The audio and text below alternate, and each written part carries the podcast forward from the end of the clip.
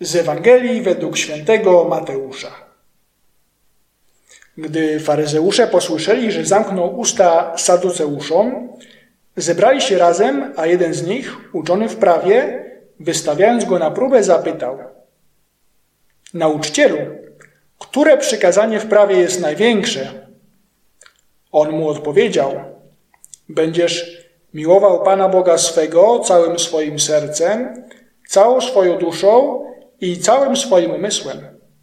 To jest największe i pierwsze przykazanie. Drugie podobne jest do niego. Będziesz miłował swego bliźniego jak siebie samego. Na tych dwóch przykazaniach zawisło całe prawo i prorocy. Na co teraz mamy czas? Żyjemy w szczególnym momencie. W związku z sytuacją mamy pewne ograniczenia co do spotkań, podróży, relacji z innymi. To prawda. Ale jednocześnie wiemy, że nad wszystkim, nad całą historią, nad każdym zdarzeniem czuwa dobry Bóg. W tym, co się dzieje, jest jakieś dobro. I Pan Bóg zaprasza nas, abyśmy dali coś od siebie, aby to dobro osiągnąć.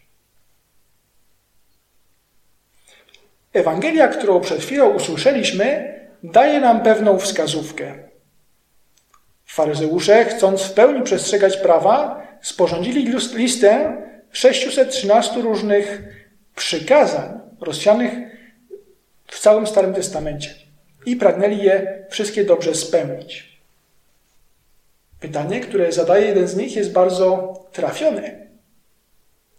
Czy nie ma wśród tych wszystkich przykazań przykazania najważniejszego, które pozwoliłoby je w jakiś sposób uporządkować, znaleźć głębszy ich sens?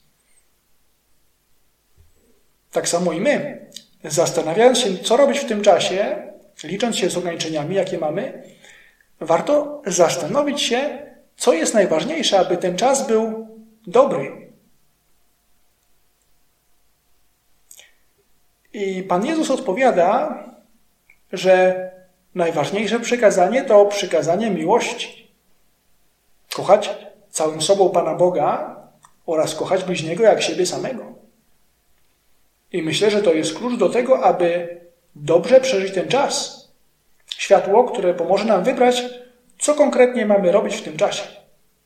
Chodzi o to, aby napełnić go miłością do Boga i bliźniego. W tym kontekście przypomniała mi się sytuacja uwięzienia kardynała Wyszyńskiego, który spędził ponad trzy lata w odosobnieniu.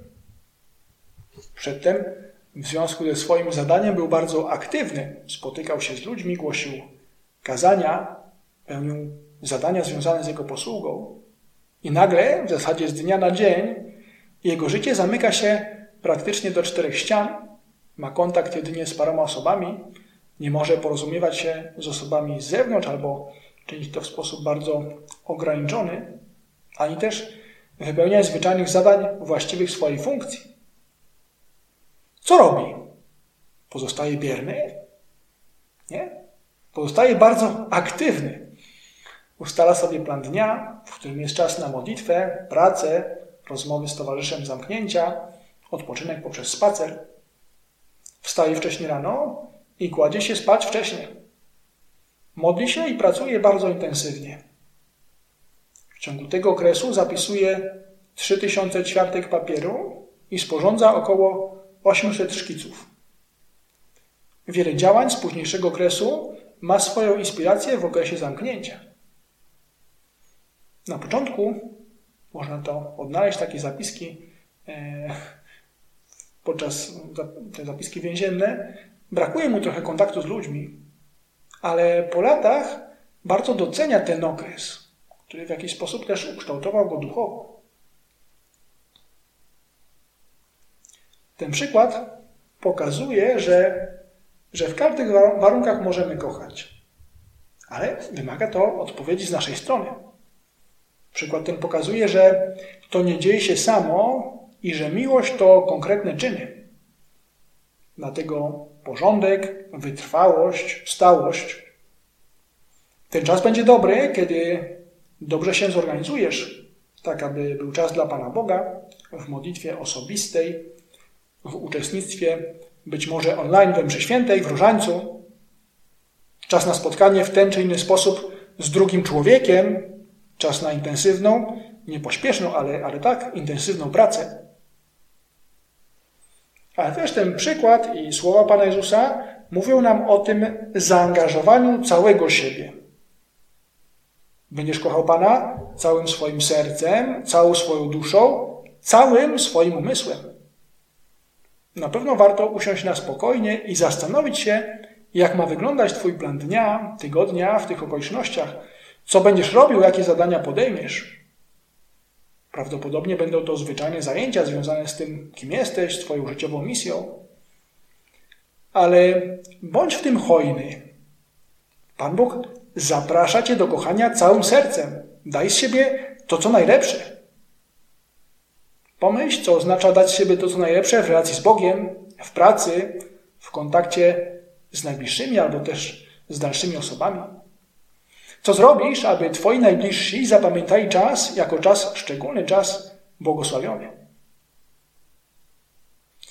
I zdasz sobie sprawę z tego, że, że ten czas, te ograniczenia tak naprawdę były dla Ciebie darem od Boga.